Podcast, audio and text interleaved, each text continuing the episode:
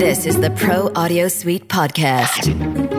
Quick Bites. Welcome to another Pro Audio Suite. This is a quick bite, and we're talking about solitude, working from home in your studio. Uh, we have our guest, Paul Strikwerda, and of course, the, the usual clowns, Robbo in Sydney and Robert in Chicago. In fact, I think Robert's in his car. I, I'm now at a school. Oh, okay. Now, one of the things about the uh, the modern age of what we do is we end up working from home. We become very uh, solitary in our workplace, which has its upsides and downsides. Paul, firstly, what do you see as the upside? I don't get bothered by anyone. That's a good thing. I can set my own time, work whenever I want, stop whenever I want. I can do whatever I want. It gives me freedom to do whatever I want when I want it. And I love that aspect of it because I've worked in radio for about 25 years and I've always enjoyed working with colleagues. But um, there's always one or two that um, you really hate, especially bosses that have worked for that know nothing about what they're doing, and yet they've been promoted to the level of their own incompetence.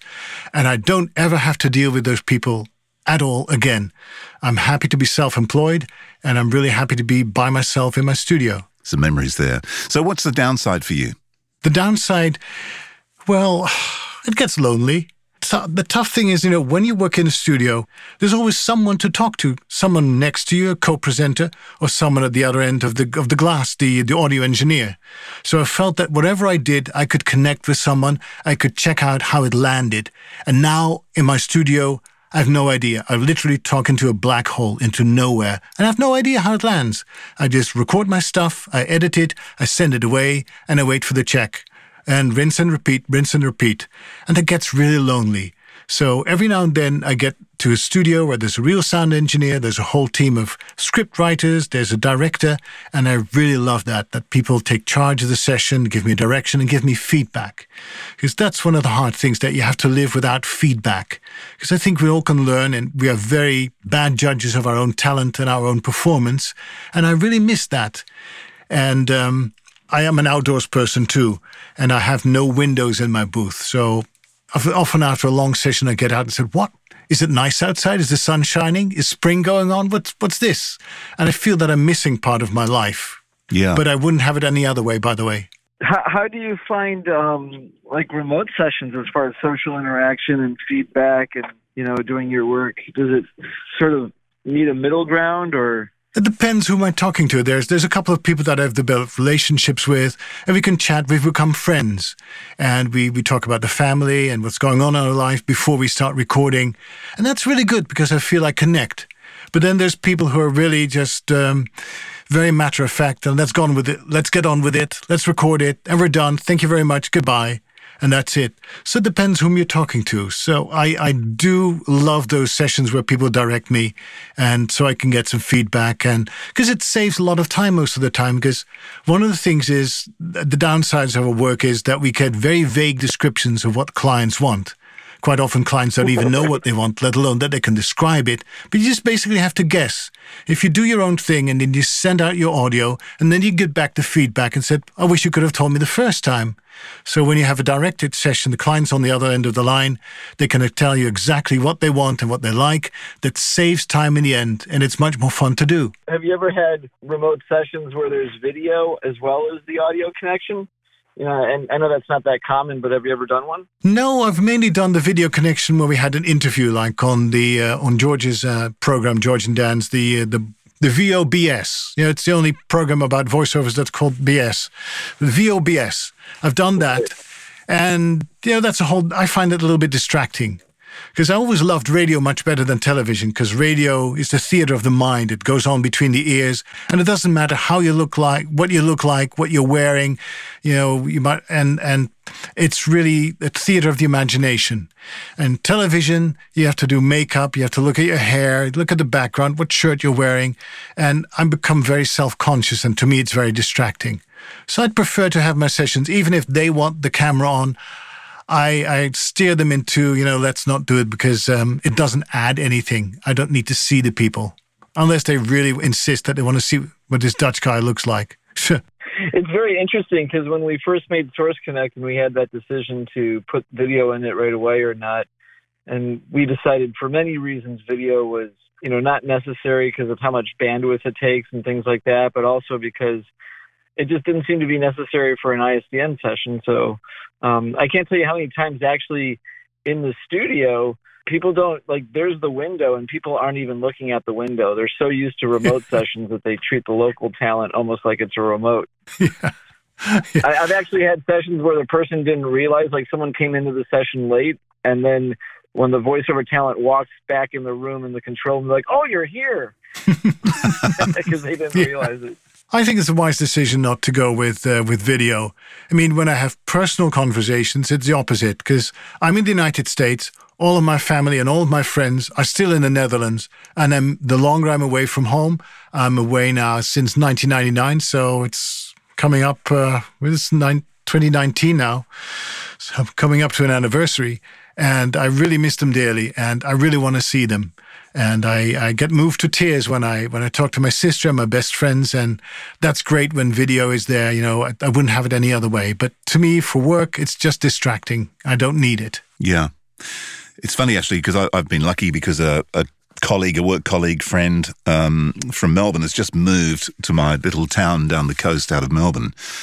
And uh, so he's the only other guy that I know in my industry that lives down here, which has been perfect. So um, we're sort of hanging out a bit. He comes over here. He can fiddle around with gear. We can lend each other stuff. He borrows cables, or.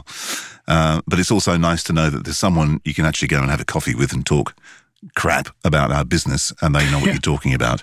But I think this whole thing about feeling isolated or not and lonely, I think it depends on whether you're introverted or extroverted.